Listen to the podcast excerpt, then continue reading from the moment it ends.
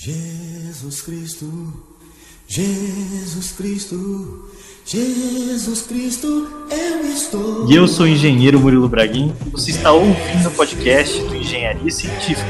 Um podcast especial sobre a construção do Cristo Redentor, que é um podcast que faz parte de vários outros que a gente vai fazer sobre monumentos. Um podcast também para celebrar a virada do ano e o começo de 2020. Então fiquem aqui com mais um maravilhoso podcast. Bom dia, boa tarde, boa noite. Engenheiro Leonardo Negrão com vocês. E aí, pessoal, estou aqui mais uma vez com vocês no Engenharia Científica e eu sou o engenheiro Rodrigo Cruz.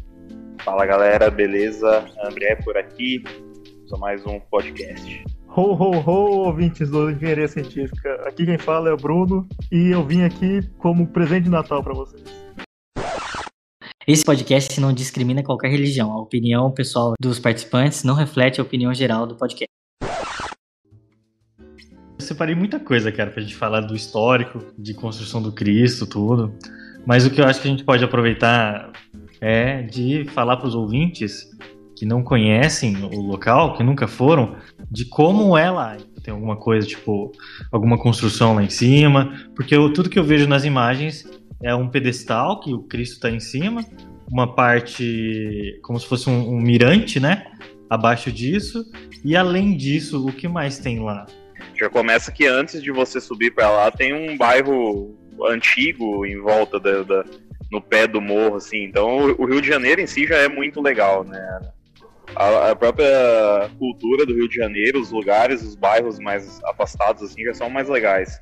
E aí você chega lá no pé do morro e tem aquele trem, aí tem um, um, uma réplica do, do, trem que você sobe. Eu acho que são os, os primeiros trens que foram feitos, que foram usados, estão lá é, em exposição, tem um, uma espécie de um mini museu. É tudo muito antigo, tudo muito. Parece que você está fazendo uma viagem no tempo, assim, quando entra naquele bondinho e vai subindo o morro naquele bonde. É muito legal. Essa experiência é muito massa. Eu não sei o do, do Rodrigo como é que foi fazer isso à noite, mas eu fui no dia, num dia bem limpo, assim, foi muito massa. E conforme você vai subindo o morro, tem vários mirantes e várias coisas para você olhar. Então esse trem vai parando você pode descer, olha, é, você pode descer, olhar aquele ponto do morro, depois voltar e pegar um outro trem que está subindo, né? Porque eles fazem um fluxo de, de, é, de vai e volta dos trens. O trem vai parando ao longo da subida e vai tendo mirantes ali no meio do caminho. Você pode optar por parar ali e ficar curtindo a vista dali. É isso? Pode parar, ficar um tempo ali, fazer um piquenique, fazer o que quiser naquele ponto. Depois você volta, pega um outro trem e continua subindo, ou descendo, né, no caso. E você puxa uma cordinha? Ou o cara fica falando, vem uma voz falando Estação Cristo. Não, ele para. O trem é muito rústico para ter uma voz falando. O máximo de voz que seria seria do, do, do cara do, que tá comandando o negócio lá, porque é muito antigo, é muito velhinho. Assim. É muito rústico. Mas é bem legal. Como é que fica um cara ali dirigindo a parada, é isso? Acelerando e freando? É, tem um maquinista lá. e aí, se eu não me engano, tem mais um cara que fica meio que comandando a entrada e a saída, assim. Aí o pessoal sai, fi, alguns descem nos pontos. Aí no meio do morro tem umas casinhas, tem um pessoal vendendo umas coisas, assim, é, é, é meio bizarro o negócio. Quanto tempo é de subida até lá? Eu não lembro, mas é mais ou menos uma meia horinha, viu, pra subir tudo. Porque ele sobe bem devagar. Ah, então é rápido. Achei que fosse mais demorado. O trem vai cortando o morro, na real, né? Então chega rápido. Aí depois que chega lá em cima, daí tem escadas pra subir, aí demora um pouquinho. E lá em cima é bem grandão também, assim, bem espaçoso o lugar, assim, para as pessoas ficarem. O Cristo eu achei que ia ser uma experiência, tipo, encontrar um negócio muito maior do que eu encontrei, assim. Então a estátua não é tão grande. Depois eu fui pesquisar, não é nem a maior, o maior Cristo do, do país, na real. Não é o maior Cristo do país? Não é, eu acho que se eu não me engano é o segundo maior Cristo do país. Porra, que merda, cara. Nossa, eu não sabia disso. Eu não sabia disso também. Tinha que ser o maior, cara. É o Cristo Redentor, pô. Que foda. Ou do mundo, alguma coisa assim, mas ele não é o maior, velho. Tipo, é realmente muito massa lá em cima. Só que você chega lá, você tem a impressão que você tá chegando, tipo, você vai ver um negócio muito gigantesco e aí você chega lá, cara, não é tão grande assim, não é tão absurdo assim, até que é tranquilaço. Eu fui uma vez. E também não foi uma experiência tão agradável, viu? Porque eu fui, era de madrugada, não de madrugada, era 11h30 da noite. Porque era um horário diferenciado, que eu fui quando teve aquele, aquele evento da Jornada Mundial da Juventude, lá no Rio de Janeiro, em 2013. Aí tinham muitos, muitos, muitos turistas e eles abriram o Cristo durante a madrugada. E o horário que a gente conseguiu foi 11h30 da noite. E aí a gente subiu, era em julho, tava chovendo, não deu para enxergar, deu para ver o pé do Cristo só. aí não dava para ver a paisagem porque tava toda escura, né? Mas ainda assim foi uma experiência é diferente, porque, querendo ou não, tem que subir com um bondinho lá, enfim, é uma emoção. Só que teve uma amiga minha que quase desmaiou de hipotermia, morrendo de frio, e aí começou a passar mal. E pra gente des conseguir descer do Cristo, demorou mais de uma hora e meia. Porque era muita gente querendo descer, todo mundo que chegava ficava lá um pouquinho, tirava alguma foto e já queria descer. Mas né? É um, foi uma experiência. Depois eu nunca mais voltei para lá, na verdade, para ver assim durante o dia, alguma coisa nesse sentido. Cara, eu acho que dei mais sorte que eu tava vendo aí. No dia que eu fui tava sol, 200 graus, normal de, do Rio de Janeiro. E a vista é bem, é bem, bem bonita, assim, é, do lugar. E, mas ele é, ele é, pequeno mesmo, ele não é, não é, grande não. O negócio é, acho que é a posição dele. Que deve ser, tipo, na, na região sul ali do, do Rio de Janeiro, vários lugares você tá andando assim, você olha para cima, você vê lá o, o tiquinho lá com os braços abertos. Então, acho que é mais a posição geográfica do que o, do que o tamanho dele mesmo. O tamanho mesmo dele é meio pequenininho. E aí eu morei três anos lá no Rio. E e meu, meu quarto tinha vista pro Cristo. O quarto que eu morava lá na, na República do Botafogo tinha a vista pro Cristo. Então eu mudava de cor, toda vez que mudava de cor eu via. Ficava acompanhando os movimentos de, do Cristo. E quando você levava as meninas lá, você fechava a cortina? Eu levava elas pra ver o Cristo. Pode crer. Cara, vamos lá em casa, dá pra, dá pra ver o Cristo. Era a tática. Jesus amado, o que, que é isso, gente? Pra quem nunca foi lá, como é que funciona? Assim, você chega no Rio, aí como é que você vai pro Cristo? Compra o ticket na internet, online, aí você vai para uma fila de espera no, em algum saguão, assim, eu não lembro exatamente como é, para você pegar o bondinho para subir no Cristo. E aí é tudo com horário marcado, tudo certinho. Como eu fui assim num dia um pouco diferente, né? Eu não sei, tava mais lotado, muita fila, então tava bem foda.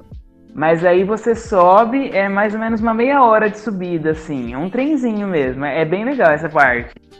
E aí você chega lá, você fica em volta do Cristo, num. É, enfim, uma varandona que tem lá em volta, mesmo como a gente vê nas fotos. E só. A capela mesmo em si eu nem cheguei a ver, porque acho que estava fechada por ser à noite. Mas é bem assim, é bem, bem simples tudo, né? Mas é, é o cartão postal. Então, daí, daí você chega lá no Cristo, o Cristo tá lá de braço aberto, pá, e você vai tirar foto, é isso? Tem mais alguma coisa? Alguma interação, alguma coisa assim? Porque eu vi um vídeo que o Léo mandou aqui no Engenharia Científica, usando o Cristo como se fosse um, uma tela. E daí fica um monte de, de luz nele e tal. Uns elementos 3D, assim, muito legais, cara. Tipo um filme rolando no Cristo, assim. Remoldar o Cristo em 3D sobre a estátua, é, né, a estátua que existe, e fizeram o Cristo abraçar, assim, cara. Nossa, o braço ficou escuro, que legal. Isso. Será que é num dia normal de visitação? Que massa. É, porque eu sei que eles fazem o Cristo ficar rosa, né? Por causa do outubro rosa, não sei o quê, e azul, né? Mas daí até então é muito comum, né? Que massa. Eu acho que a coisa mais bizarra que eu vi lá, lá em cima, além de ter me assustado de não ser tão grande assim, né? Mas eu acho que a coisa mais bizarra foi que tem uns tapetinhos no chão, o pessoal deitar e tirar a foto da outra pessoa com o braço aberto, pra parecer que ela, tipo, que é muito grande aquilo, né? E esses tapetinhos, o capitalismo chegou nesses tapetinhos, porque eles são patrocinados. Tinha tapetinho da, da, de operadora de cartão lá, que eu só vou falar aqui se eles pagarem pro podcast. Olha. É disso que eu tô falando, cara. Merchandising. Se aquela operadora que começa com Master e termina com card falar é, que vai pagar, daí a gente fala o nome dela aqui. Ó, um patrocinador que eu quero trazer pro podcast é de café. É uma boa. Boa ideia. Eu quero ver o dia que o Cristo vai sair de lá voando, né? Tipo naquelas imagens do, do- de 2013 lá.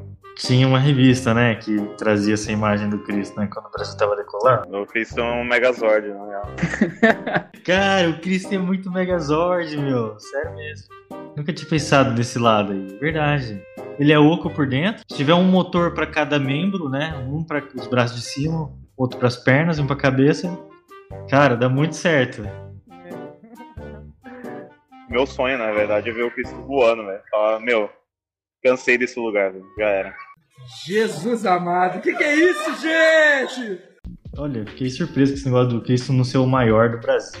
Eu Vou confirmar se não é o maior do Brasil ou o maior do, do mundo. É, mas eu acho que não é o maior do Brasil. A maior estátua do Cristo fica localizada na cidade de Eloy Mendes, em Minas Gerais. A grande coisa do Cristo é que ele foi construído em cima de uma montanha, né? Do Corcovado. Características da estátua. Então, o Cristo ele tem 30 metros de altura, sem contar a base. A base tem mais 8 metros, que é um pedestal. Cada mão do Cristo tem um comprimento de 3 metros e 20 centímetros. E ele pesa 1.145 toneladas. Os braços chegam a uma envergadura de 28 metros. Mas uma delas é maior que a outra. Ah, é? Olha isso. O braço esquerdo é 40 centímetros menor que o direito. O interior da estátua é oco, exceto as mãos. E ele fica em cima do corcovado, que tem 700 metros de altura. Então, por isso que fica bem imponente a, a estátua. Tanto que a gente imagina que ela vai ser grandiosíssima. E chega lá, na verdade, ela é do tamanho de um prédio de 10 andares, mais ou menos. Ó, para vocês terem uma noção, que coisa bem curiosa é o seguinte, ó, inicialmente a estátua do Cristo, ela não teria aquele formato com os braços abertos. Ela estaria segurando uma cruz que seria um pouco maior do que ele na mão direita e o planeta Terra na mão esquerda. Um globo do planeta. Ai, seria feio, né? Não ia dar certo. Seria legal, nossa, eu acho uma imagem muito, muito maneira. Ai, será? Mas com uma cruz, fica estranho. Ele tá abraçado na cruz assim e tal, tal. Eu achei uma figura imponente, cara. Tipo, com ó, É. um globo, um globo na mão e a cruz na outra. Parece até. Bom, não vou falar aqui, senão eu estaria blasfemando aí. É, católicos, Mas. A Chama, chama o Porto dos Fundos. Ah, é. Daqui a pouco vai virar um podcast polêmica. Esse podcast é a blasfêmia já por concepção, já, tá ligado? Esse podcast não discrimina qualquer religião. A opinião pessoal dos participantes não reflete a opinião geral do podcast. O que, que eu acho que aconteceu, tá? Na época. Eu acho que os terraplanistas ficaram bolados Nossa, e não deixaram acontecer a imagem do Cristo segurando o globo. Na verdade, ele teria que segurar um prato. É certeza absoluta. Uma pizza, tinha que segurar uma pizza. Ai, gente, eu vejo esses terraplanistas falar, dá vontade de dar um tapa. É cada coisa. Agora, agora a gente vai, arrumar encrenca com os terraplanistas e com os cristianistas. Cristianos, sei lá. Os cristãos, Léo. Cristãos, isso. Cristãos, é. Eu tô cansado. Os cristianos. Mas você pensa, se eles, segura, se eles segurassem uma terra plana na mão e aparecer uma pizza, pizza é coisa de italiano e estaria bem na época da, da Primeira Guerra Mundial e Segunda Guerra Mundial, não ia dar muito certo. Pior que seria um merchandising muito melhor do que é dos tapetes, cara. Porque você teria ali. Poderia fazer a propaganda da pizzaria local no Rio de Janeiro. Jesus amado, que que é isso, gente?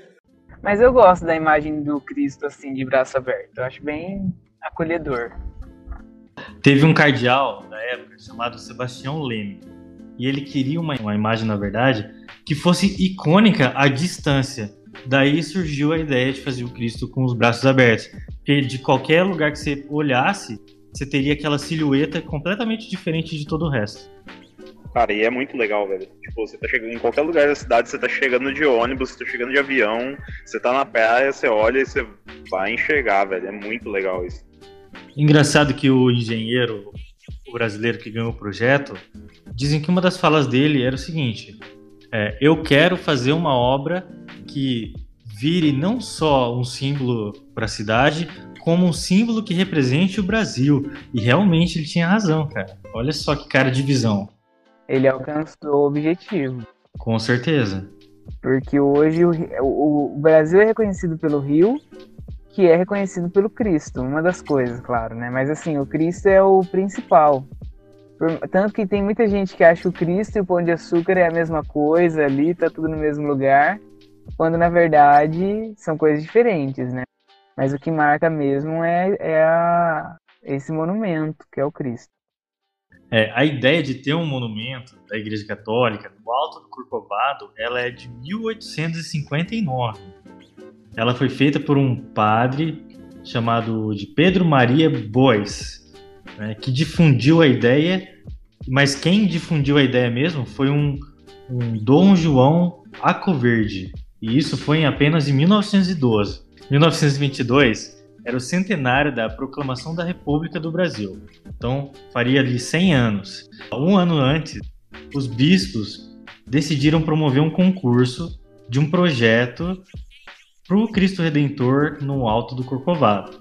Porque a igreja, na época, a igreja católica, ela estava começando a perder o, o status religioso de religião oficial do Brasil, dando espaço ali para outras religiões. Por que, que foi escolhido o Corcovado? Desde antes dessa ideia do Cristo, lá com Dom Pedro I, ele já liderava em 1824 algumas expedições ao topo do morro, porque era realmente um cartão postal ali que dava para ver toda a cidade do Rio de Janeiro, né? E 60 anos depois, Dom Pedro II inaugurou uma estrada de ferro que chegava praticamente ao topo, com um objetivo único turístico. Então essa foi a primeira ferrovia turística do Brasil. E era considerado então um programa de luxo da época. Aposto que as pessoas na, naquela época lá, quando chegava lá em cima, elas mandavam tipo um, tá ligado? Hashtag mais perto de Deus, Ah, hashtag gratidão, sempre mais perto de Deus. Ah, certeza, né, velho? certeza, é. Gratidão, gratidão. gratitude.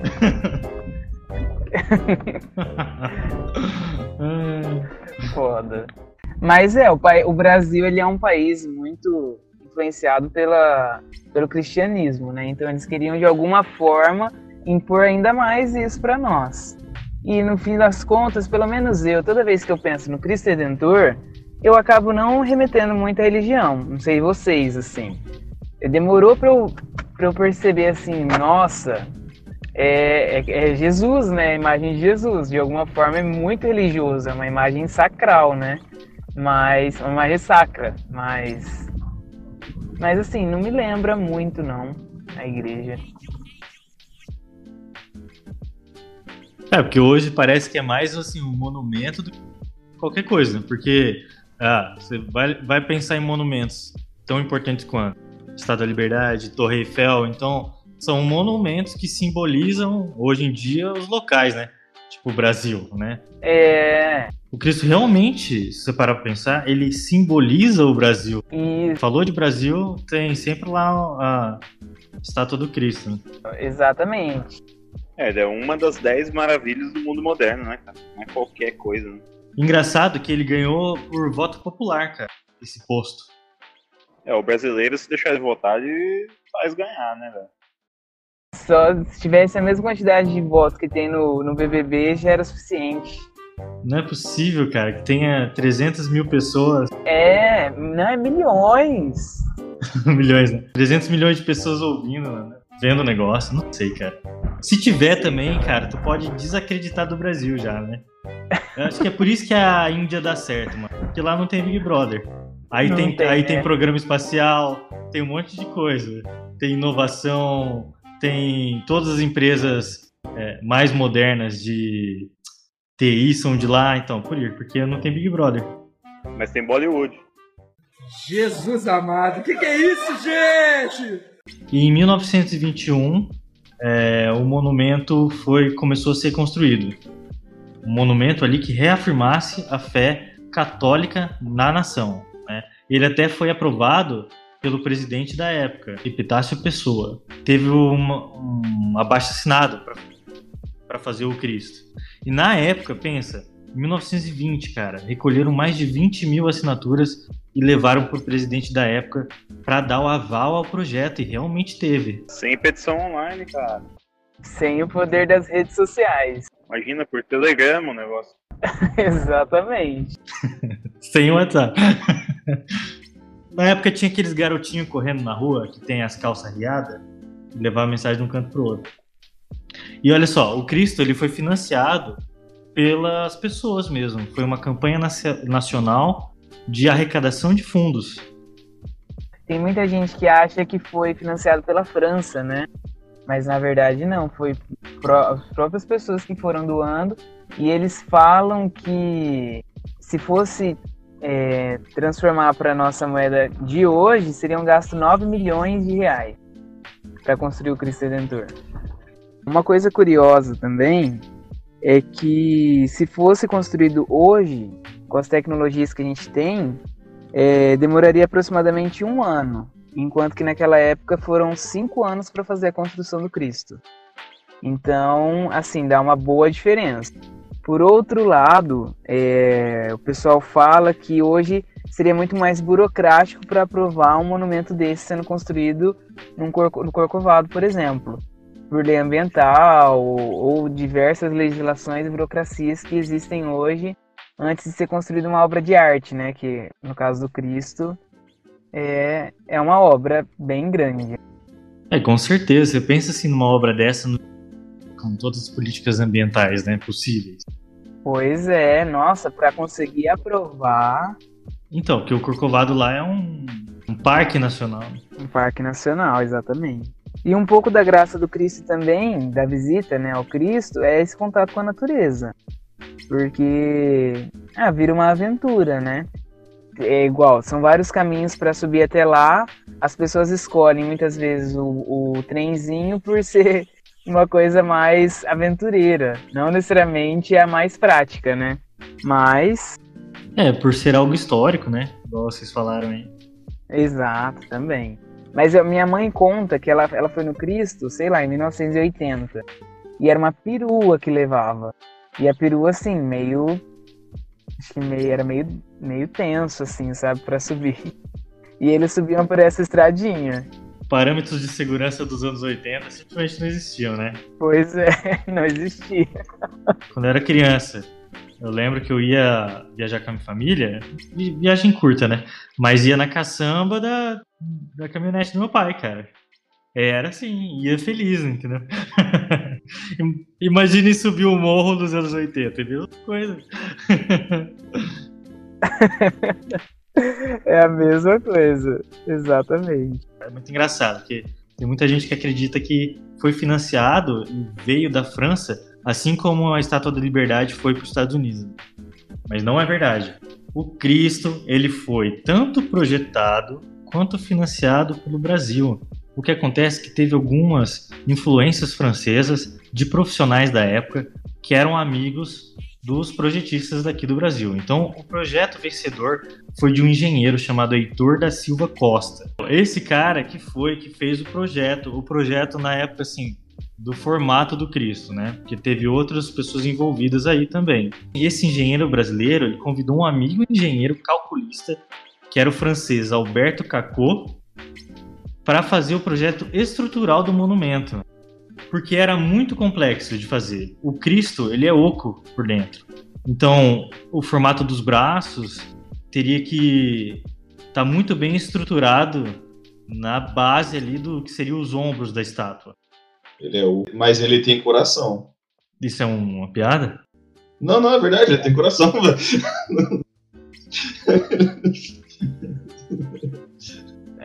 Sério? Por dentro da estátua, da estátua tem um coração esculpido? Não, é mentira, não é possível. É real, mano. Mas é um coração no formato do coração figura ou coração humano ventricula? Foi feito um coração no tamanho proporcional, no caso, né, da estátua. Mas tem lá do lado esquerdo do peito, se você subir por dentro, lá onde você foi escada, deve ser, né? Mas você chega num coração lá, velho. Ah, tem, tô vendo aqui. Mas daí o coração do lado de fora é tipo um broche da, da roupa, né?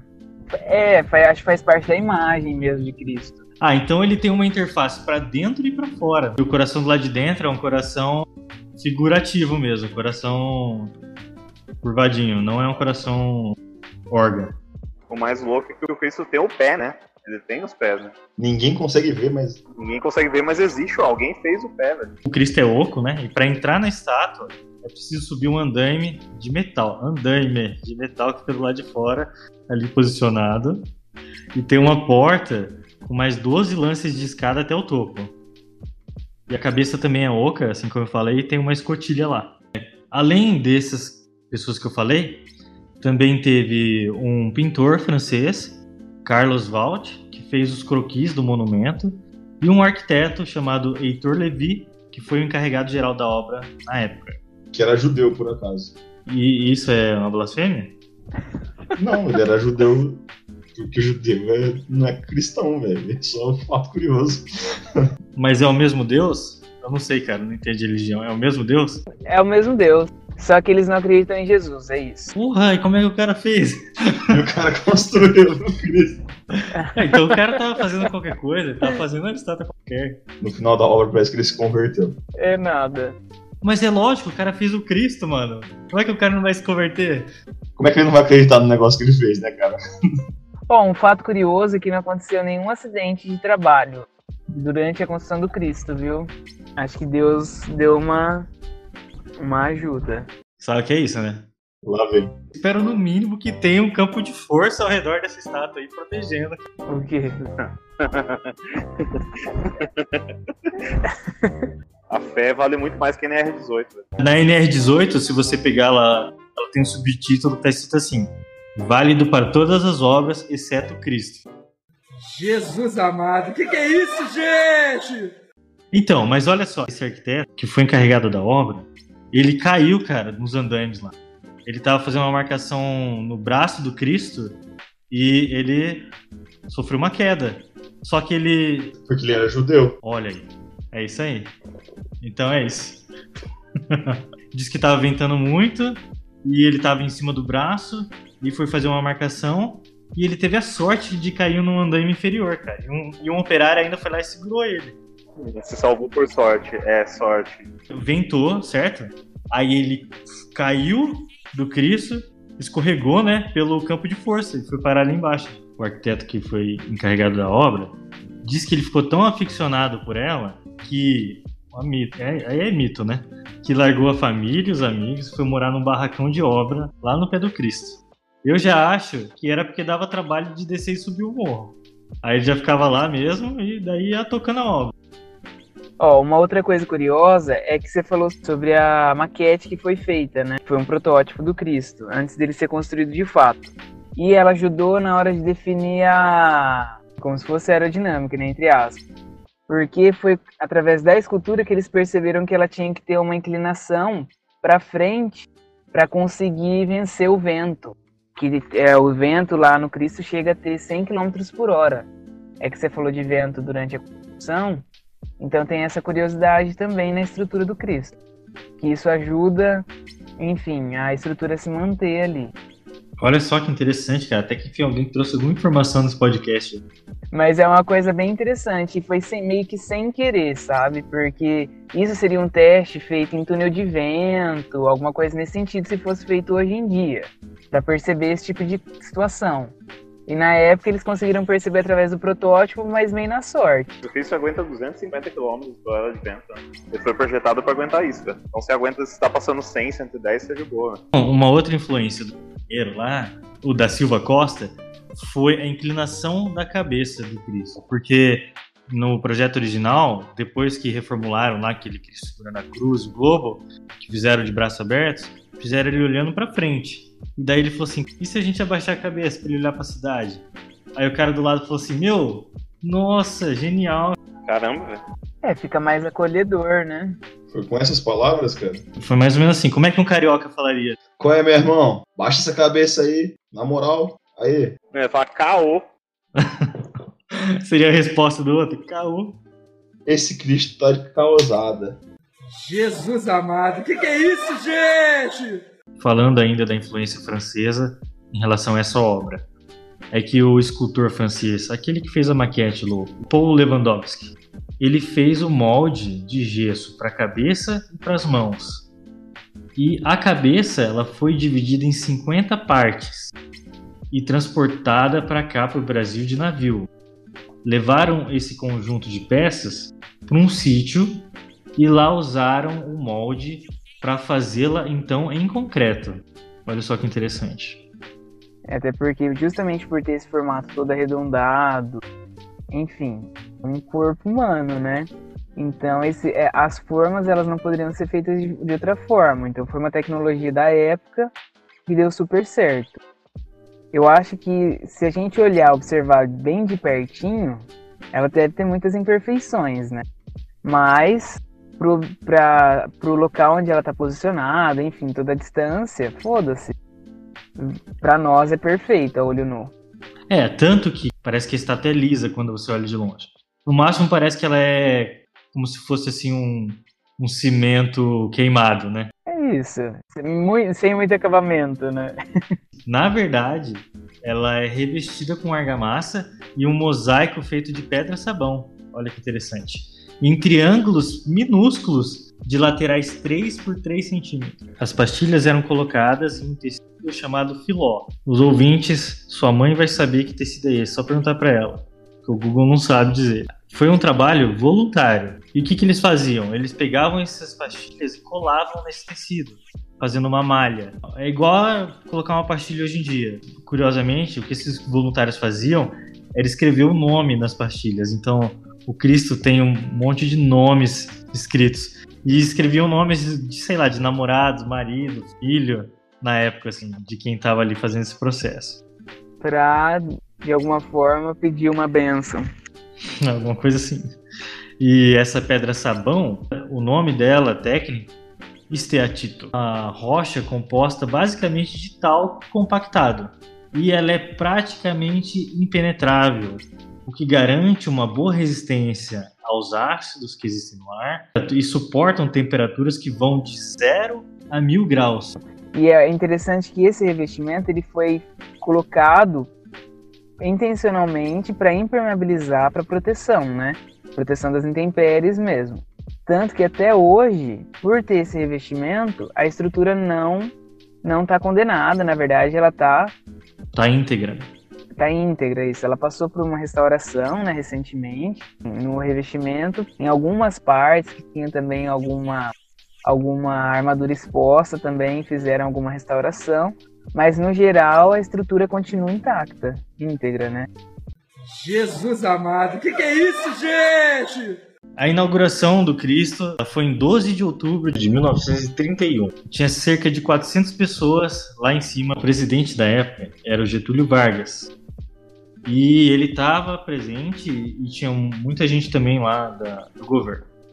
O Papa, no dia, mandou uma mensagem via rádio lá de Roma abençoando a inauguração. Olha só que modernidade para época. O que, que custava ele ter vindo, né? pois é. É porque não era o maior Cristo. Não era. Ele foi para Minas Gerais, né? Certeza. Ou para Cornélio Foco. Ai, cara. Eu acho que deve ter uma imagem dessa de Cristo em toda a cidade também, né? De Cornélio é grande? É grande. Não é enorme, mas tipo, deve ter uns 10 metros de altura. E vocês já se atreveram a subir lá? Eu me atrevi a ficar lá embaixo bebendo só. né? Bebendo aos pés de Cristo. Na proteção divina. Teve um evento curioso nesse, no dia da inauguração que foi o seguinte. Eles. Não sei por que, que os caras fizeram isso, né? Fazer show off só. Porque eles decidiram que a ligação das luzes da estátua ela seria feita da seguinte maneira. Tinha um cara que foi inclusive o inventor do rádio, chamado Guilhermo Marconi. E ele emitiria um sinal elétrico lá da Itália para acionar a iluminação do Cristo. Vocês sabiam disso? Ah, Caramba, velho. Que trampo. Uau! E daí o que, que ele fez? Ele tava ancorado lá com o iate dele no Mediterrâneo. E só que tava tendo um tempo ruim. E daí o sinal não teve força suficiente para chegar até o Rio de Janeiro. Então o sinal parou ali no meio do caminho, no mar, ali no oceano. Nossa! Aí que tá, aí você vê a intervenção divina, né? Vê nesses momentos. Que um engenheiro brasileiro da época, que era o Gustavo Corsão, e ele vendo que as luzes do Cristo não estavam acesas naquele horário né, pré-determinado, ele ligou uma outra chave elétrica ali numa estação da cidade e fez as luzes acenderem. Então ele percebeu o erro do italiano e imediatamente foi lá e consertou. Nossa! Caramba, bicho. Mas é muita sorte. E diz que isso isso ficou assim, tipo, despercebido pela, pela população. E que olha só o que é mais incrível, que eles não tiveram comunicação de um com o outro. E só descobriram isso assim um tempo depois. Que foda. Jesus amado, que que é isso, gente? então vamos aí, vamos aí pro assunto que a gente quer falar aqui sobre o casamento do Alok. Como é que o Alok conseguiu casar no Cristo Redentor, cara? Dá pra alugar o Cristo? Dá pra alugar. Dá pra alugar pra casamento? Dá pra alugar. Você aluga, na verdade, a capela. E aí, pelo que eu vi na internet, o aluguel é R$ 2.700. Nem é tão caro assim. Se for pensar bem, né? Vai casar no Cristo. É mais caro toda a logística para você levar é, todas as coisas lá, decoração, banda, sei lá, o que tiver que levar no casamento, do que a própria, o aluguel em si. E tem um valor agregado, né? Então, você tá casando no Cristo. Mas o Alok, se você olha das fotos dele, ele fez a, a decoração com aquele tapetinho branco até lá no pé do Cristo, cara. Então ele não, não alugou a capela ali só. Tem decoração para todo lado. Mas aí, na verdade, você pode usar, usufruir ali do espaço. Só que não para a atividade turística. Eu não sei se o do Alok parou, né? Não é possível. Ah, então a galera tava passando lá no meio do casamento? Então, não- eu não sei se a dele parou. Até porque foi num horário meio... é, não muito usual. Foi 5 e meia da manhã, né? Não tinha ninguém, cara. Eu assisti esse casamento ao vivo no YouTube. Não, então, justamente pelo horário. Porque as pessoas que casam lá, elas não casam nesse horário, elas casam no final da tarde. Então, qual que é o horário de funcionamento do Cristo? Eu eu acho que tem horário, tipo. Tem. É durante o dia só. Acho que deve ser tipo das 10 a alguma coisa assim. O cara pegou tipo horário que não, que não tava aberto esse negócio. Porque ele queria o nascer do sol. O Cristo funciona das 8 da manhã às 4 da tarde, segunda a sexta. Sábado, domingo e feriado, das 8 da manhã às 5 da tarde. Eles já devem deixar esse horário depois das 5 reservado já pra. Porque deve ter muita reserva, né? Tanto é que, tipo, a reportagem que eu vi era do começo do ano e aí, tipo, ainda tinha reserva pra 2019, mas ainda tinha, já tava quase tudo esgotado. E aí, como é que é a logística pra levar as coisas lá? Levaram as cadeiras como? No trem? Você tem três, a- acho, três acessos pra chegar no, no Cristo. Qual? Você pode chegar de. De bondinho. helicóptero? Não, de bondinho. Helicóptero só o Didi só. só o Renato Aragão. Renato Aragão, cara. É, É isso aí.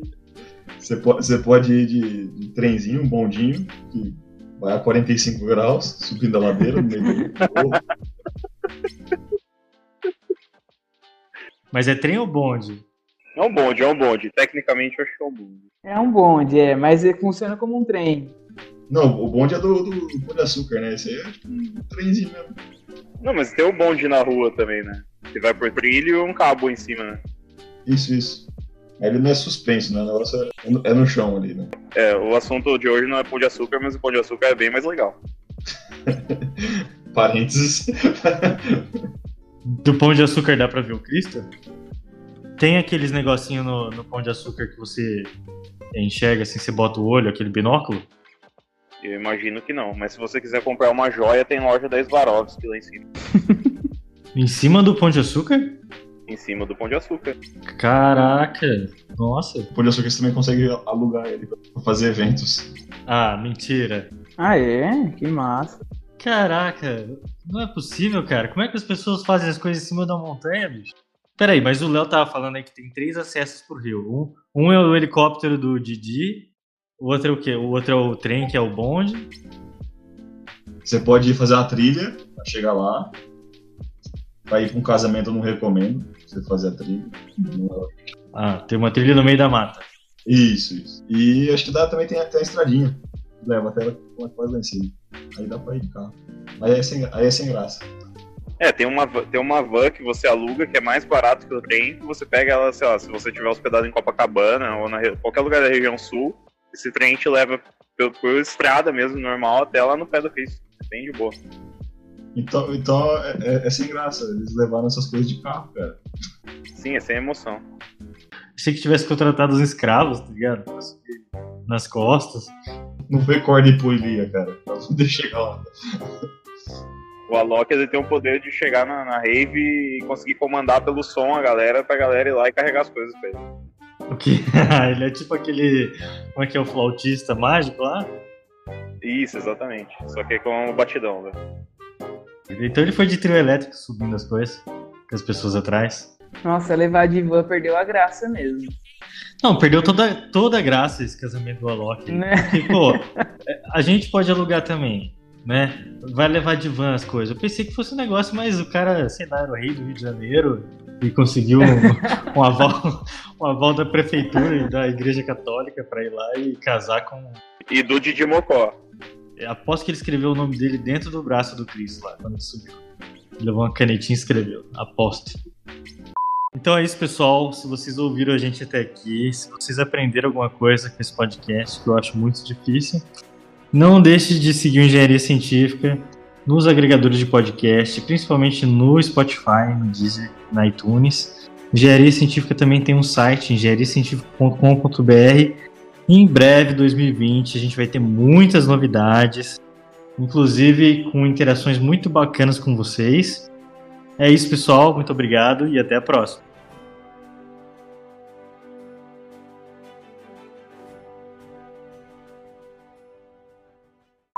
Chegou atrasadíssimo no final do podcast. Já começou? Já terminou. Você já visitou, Bruno? Não, eu não, eu não visitei o Cristo, não, não, pesquisei nada. Eu ia fazer perguntas, agora acho que não, não dá mais tempo, então. Que pergunta você ia fazer? Não sei, eu, tava, eu, eu ia no freestyle. O Cristo tem alguma coisa a ver com as pirâmides? Qual a relação? Você conseguiu colocar alienígena nesse episódio? não consegui, cara. Não conseguiu? Ele não é tão impressionante assim, né? Foi o que disseram da, da obra depois que acabou. Eles falaram, é, isso, é só isso? Se você pegar a latitude onde está o Cristo e comparar com a latitude onde estão as pirâmides do Egito e as pirâmides astecas no México, você triangular isso, cara, dá nos triângulos das Bermudas. O ponto central. E lá tem um monstro que engole os aviões. Como esse monstro é, é pandimensional, leva ele para uma outra época, que é tipo 70 anos antes do, do período atual que a gente vive. Caramba. Uau! Quando faz isso, o relógio de todo mundo da embarcação e da aviação para no mesmo, no mesmo horário. E quando eles voltam, estão com os relógios todos parados. É um Lost com o cristianismo. Vocês compararam o Cristo com a Estátua da Liberdade? Quem venceria numa luta? Quem venceria numa luta? É um assunto a se pensar. Porque ele não tem arma nenhuma, né? E a Estátua da Liberdade, ela tem um livro e tem uma tocha, né, mano? Nossa, verdade. Mas a Estátua da Liberdade foi o presente dos franceses, né? E todo mundo sabe que os franceses não sabem brigar, né? Eles fogem? Eles fogem. A estátua, antes dessa aí que a gente vê, ela era pra estar tá segurando uma cruz, que era maior que ele, e com um globo terrestre na outra mão. Sério? Sério, mano. Parabéns. Nossa, ainda bem que não isso aconteceu. Não, aí sim ia ser um, um action figure de verdade, cara. Já imaginou se, se fosse um action figure de verdade e você trocasse a mãozinha do Cristo por um, uma mão segurando um globo?